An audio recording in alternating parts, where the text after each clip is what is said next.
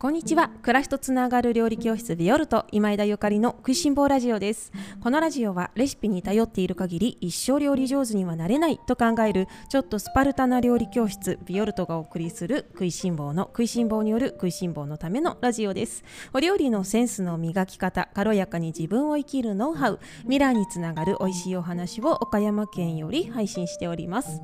皆様おはようございます。料理家の今枝ゆかりです。本日は11月25日金曜日です。いかがお過ごしでしょうか？今日はフロスコープから始まるフレンドシップというテーマでおしゃべりをさせていただきます。皆様おはようございます。いかがお過ごしですか、えー、私は今週キッチンスタジオでのレッスンで、えー、スタジオのねお料理教室ですね。こちらを開催しております。ご参加の皆様本日も楽しみにお待ちしております。でですねあの今週はこんな感じで毎日レッスンをしているんですけれども先週末ですね私、えー、岡山県の県北にちょこっと足を伸ばしていつもお世話になっています友人の農家さんヒルゼン工芸さんというねヒルゼン工芸という屋号で自然栽培の農業をされている高谷夫妻のあの営むね空洞という場所に行ってきたんですね。で空洞っていうのはあの、カフェであったりイベントスペースであったりギャラリーでもあったりそれから彼らの事務所かつ作業場であったりなんか本当にねいろいろなその暮らしのね中心であるような場所なんですけれどもあの先日はですねえーと、井出さんのお絵かき教室があって 井出さんのお絵かき教室はあのみんながねきっとあの知っていらっしゃいます YouTube 番組「ほにゃららライブ」のそのホストですね。井出さんとデザイナーの井出さんとそれから星読みヒーラーのねユージさんがいつもホストでされてるじゃない？くしんぼラジオのねリスナーの皆様きっとご存知ですよね。でそのあのお二人をね私もずっとあのいつもね遠くから拝見させていただいてるんですがあの井出さんに直接お会いできるということでまあお絵かきはあの特に興味があるかないかって言ったらねいやどっちでも大丈夫ですみたいな感じなんですけれども、まあ、とにかくみんなに会いたいという一心でね行かせていただいたんですね。でまあお絵かき教室がどんなだったかみたいなお話は SNS の方に綴らせていただいておりますのでぜひあの見ていただけたら嬉しいなというところなんですけれどもこのですねあのイベントね大人のお絵かき教室に参加したらねその私がいつもこのインターネットオンライン上で、まあ、私このリアルなレッスンリアルな対人関係とそれからオンラインの対人関係お仕事とあの両方しているんですけれどもそのオンライン上でね実際にお会いしたことはないんですけれどもかなりの頻度であの絡んでますよねみたいな。あのデジタルご近所さんっていうのかな。っていう方たちにお会いできたりとかそれから最近ですねそのデジタルご近所さんがゆかりさん岡山に行くんだけどあのちょこっとご飯食べれませんかみたいにお誘いをくださってねであのお会いしたりとかいう機会があったんですよ。であのー、このねデジタルご近所さんたちとお会いしたその感想というかねどんなことを感じたかみたいなお話が今回今日のねテーマのホロスコープから始まるフレンドシップなんですけれどもあのいいね。まず。いいね。っていうところですね。そうそう。私があのなぜ料理教室の先生であり講師でありあのいつも料理の話をしているのでのにホロスコープの話を今日しているかということは今これまでの食いしん坊ラジオをね遡って聞いていただけたらと思うんですけれどもホロスコープ大好きなのね、まあ、趣味です。であのそんなこんなでですねそういうホロスコープが読めるそのお友達であったりとかもうそれこそ料理教室にご参加の方たちのねあのかなりの方たちたちがだんだんホロスコープを私の影響で読めるようになってきていてすごく嬉しいんですけれどもその初めましてでねお会いしたそのお友達が実際ホロスコープを読める方であったとするとね、まあ、今回そうだったんだけどそうするとさもう話が本当に早いのよ。話が早いっていうか、まあ、普通にそのオンライン上でねホロスコープを知っている知ってない関係なく、まあ、あの趣味であったりとかさなんか共通点があるからオンライン上で絡んだりするわけじゃない。だからその共通の話題でね盛り上がるっていうのはオンライン友達あるあるですごく私はそのお友達作りの一つのねアイデアとしてはすごくいいなって思ってるのね。ポジティブなイメージを持ってるわけ。でさらにそれに加えてホロスコープをあの知っている人となるとねもうそれがまたね急速にすごい勢いでその何て言うのかなお付き合いが深まるわけ。でなぜかっていうとねホロスコープを見たら大体の人となりが分かっちゃうからなのよ。怖い怖いことですけれども。でもさこういうのって、まあ、実際ねそうでなかった場合って初めましてみたいな感じで。であのご趣味は何ですか？とかさあの趣味を話したりとかでそういうお話をされてる姿だったりを見てあこの人ってこういう感じの人なのかな？とかさあの探るじゃないけど感じていくわけじゃない。普通ね。そうよね。だけどホロスコープがあの趣味の人と出会っちゃうとさもうホロスコープを1回交換したら大体わかるわけ。あの先日もですねお会いした方がねあのこういうものですみたいな。ちょっとご挨拶程度に私のホロスコープをあの見てくださいみたいなあのこういうものですみたいに差し出してくださった方がいて 面白いと思ったんだけどいやでは失礼いたしますって言ってホロスコープを見させていただいてあなんかすごく優しいおっとりとした方なんだなっていうのがこのあのビギナーのねホロスコープ星読みビギナーの私であっても感じ取れるわけ。であきっと優ししい方なんだな、まあ、雰囲気をね見た感じでもめちゃめちゃ朗らかで優しい感じではあるけれどもそのホロスコープを見て二重にねあ私が今感じてるこのなんか優しそうなね癒し系の感じはあもうきっともうそのまんまなんだろうなっていうふうに思ったの。でじゃあじゃあ私も見ますかみたいな っていう感じでね私のホロスコープを見てもらったりとかしていや早いんだよねであのもう見てもらうとさ何があのいいかっていうとねお互いその自分をねあの見繕ったりとか大きく見せようとしたりとかなんか背伸びをしようとしたりとかないわけ。だってさそれバレるもん。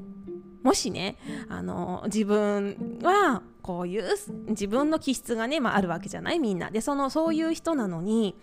でそれがホロスコープに出てるのね、まあ、みんな出てるんですよ。えー？って思ってる方いらっしゃるかもしれないけども出てるわけ。で まあその話はさておき。でねそこでねあのだけど自分がえでも私もうちょっと優しい雰囲気に見せたいとかさもっと寡黙なあの女性に見せたいとかもっとクールな感じに見せたいとかさなんか賢そうに見せたいとかちょっと思ってやってみちゃったりするとするじゃない。だけどそれってさもうあのバレちゃうのねホロスコープを見たら。バレるっていうかえでもあなたこういう天真爛漫なクールななんか感じしてますけどえ本当はもっとすごい陽気でおちゃらけた感じじゃありませんか？とかもバレちゃったりとかしてだからもうそんなことしてもしょうがないからね。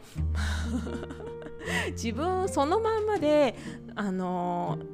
お付き合いが始められるフレンドシップをね、あの、作れるっていうのがいいなってね思った。面白いよね。ね。ですのでねぜひね皆様あのホロスコープご興味ある方今ね無料でいろいろね発信されてる方がすごいたくさんいらっしゃいますし本も出ていますのでねあのちょこっとね読めると楽しいですよ。また年末に近づいてきてさなんか来年の占いとかありますよね。来年の運勢とかねよく聞きますけれどもあのこういうね時にご興味ある方はねちょこちょこ学ばれたらいいのかもしれません。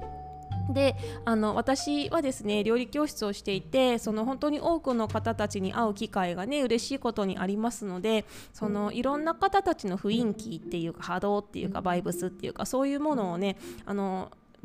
とてもその体感する機会が多いのね。でまあこんな性格ですからみんなのホロスコープとか逐一聞いて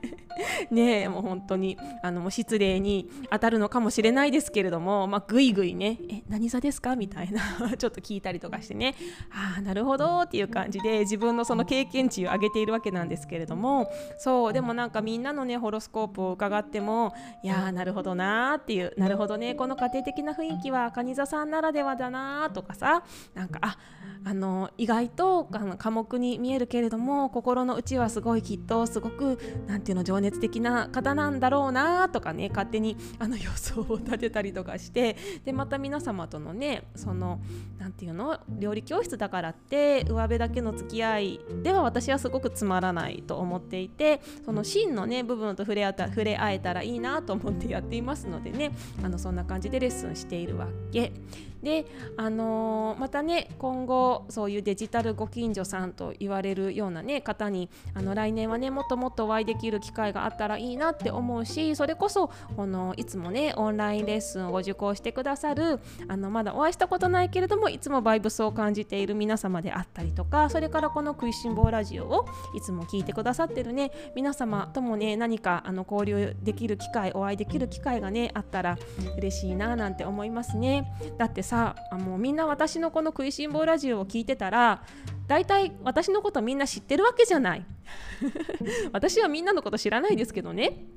でもみんな私のこと知ってるわけですよね。であの外にねちょっと出かけるといつもラジオ聞いてますとかたまに聞いてますとかねきあの言ってくださる方にお会いしてすごく嬉しいんですけれどもあのぜひですね